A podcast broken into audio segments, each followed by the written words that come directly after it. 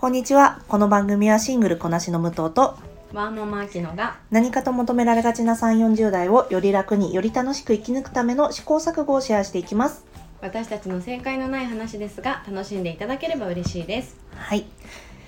今日のテーマなんですが、今日のテーマは、自分の中のずるいとの付き合い方について考えたいと思います。はい、はいいいテーマこれなんでこのテーマやろうかなと思ったんですけど私の職場の中でわ職場で「あの人有給いっぱい消化しててずるいよね」って言ってた人がいたんですね。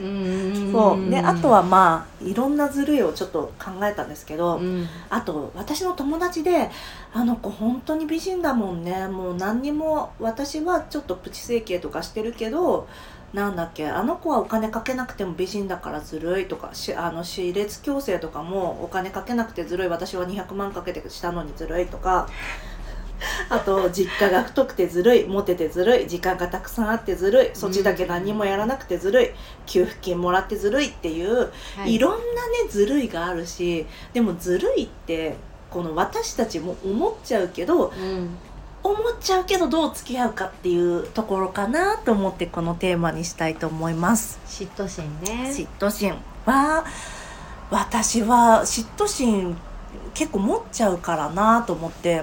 そんなイメージないけどねあんまり、ねなんか持ってでもなんか付き合ううんという感じ、なんだろう、わ例えばだけど私自分が今シングルだからあの一番不安なことってまあそれぞれいろんな不安があると思うんだけど私の不安はお金の不安が一番大きいから、うん。だからお金関係で安定してる人を見るとうん。例えば実家が太いとかね、はいはい。そうそう。であの結婚してる人で夫さんが稼いでるとか、まあ、ご自身が稼いでるとか、うん。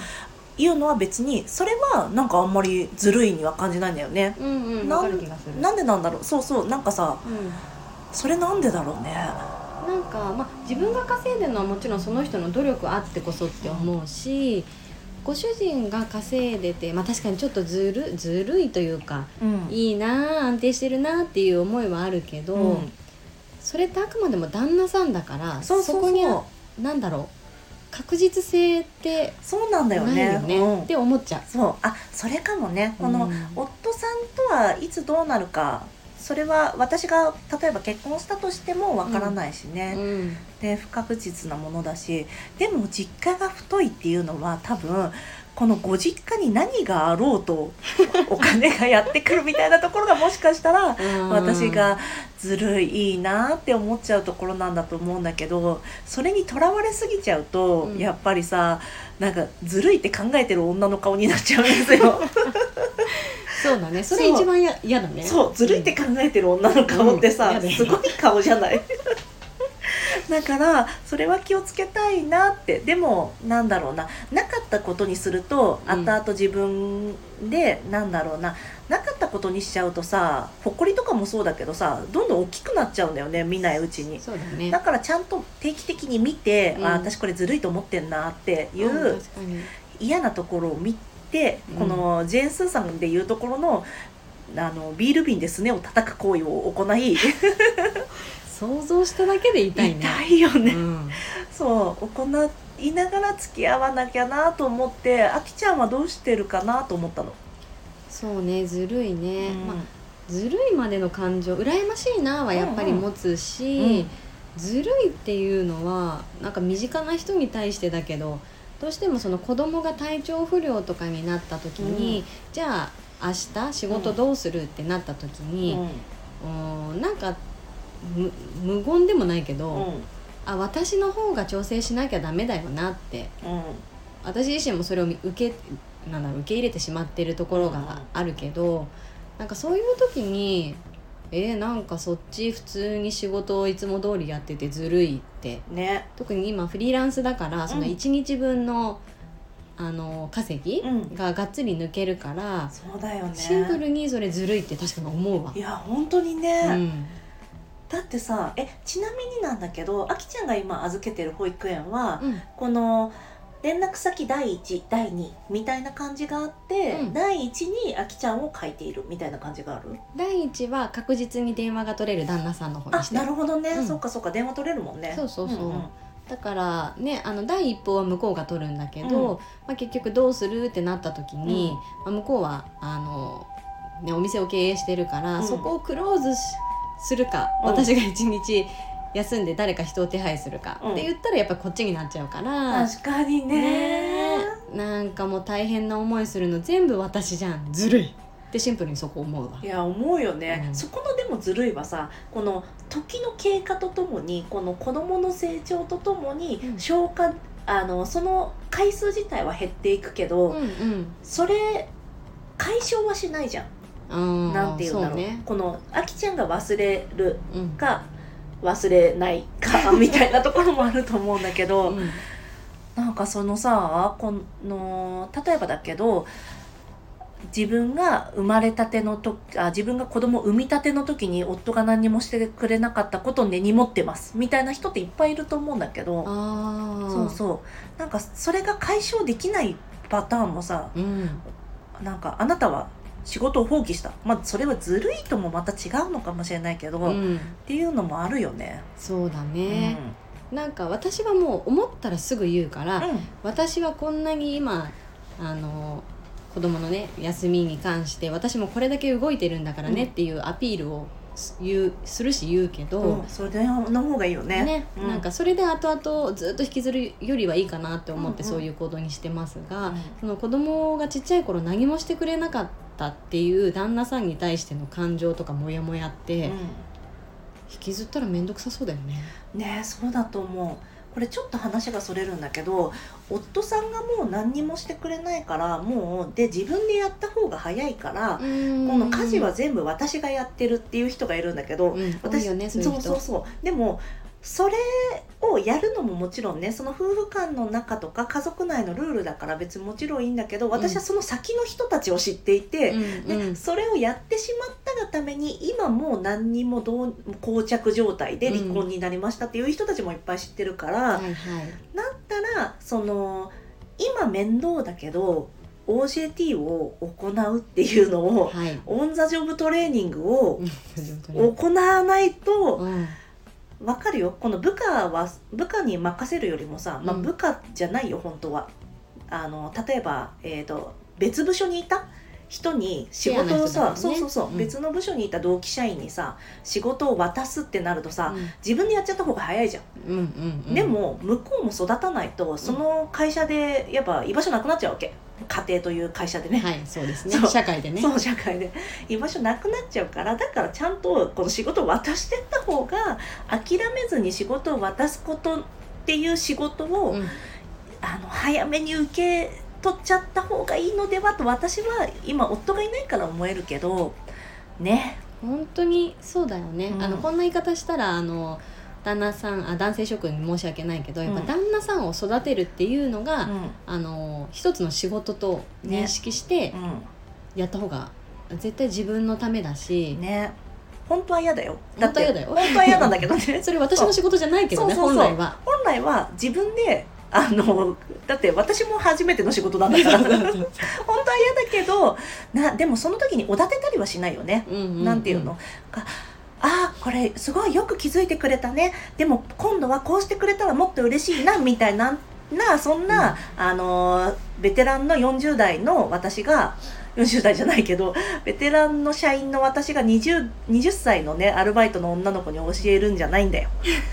アルバイトの男の子でもいいけど。そうだねあなたは私とこの同期入社で同じだけの給与をもらってるんだから、なんなら時間を給与と換算するのであれば、はい。私の方が給与が少ない時だってある。だったらあなたはもっと働きなさいと思うしね。うん。あのすごい地雷を踏む発言だなと思うけど、うん。その旦那さんとかがうん。あの育児を手伝うっていうんううん発言をしてしまった場合、うん。手伝うではなくて、うん。それはもうあなたのお仕事時代じゃないですか、うんうんだからそういうスタンスでいらっしゃると、うん。揉めますよね。揉めるよ。今そんな人まだいるのかな？でも私たちの世代はいるか、うんうん。この私たちの下の世代はどうなんだろうね。二十歳とかの子は。どうなんだろうね。まあ、ねその女性にもよりそうだよね。ああ確かにね。私全部頑張る。みたいな子はあれかもしれないけど、ねねちょっとそれはやっぱりずるいなと思うよね。う、ん。何新入社員気取りだって思うしね。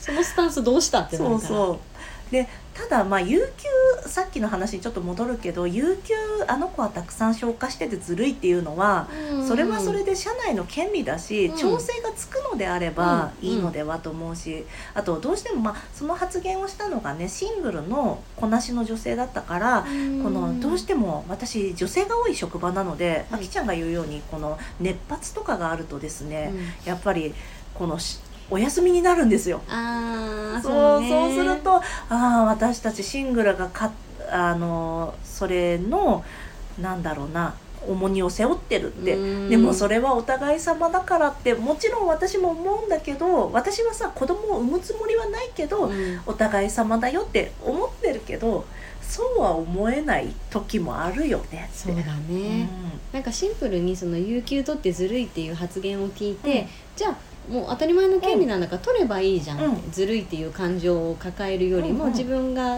やればいいじゃんって思ったけど、そんなの子供がいる私が彼女に言ったらうん。うんあの地雷だなって今聞いて思った。いや本当だよね、うそうとなんか取ってくださいねってあの無理しないでくださいねってお伝えしたところでさ、んうん。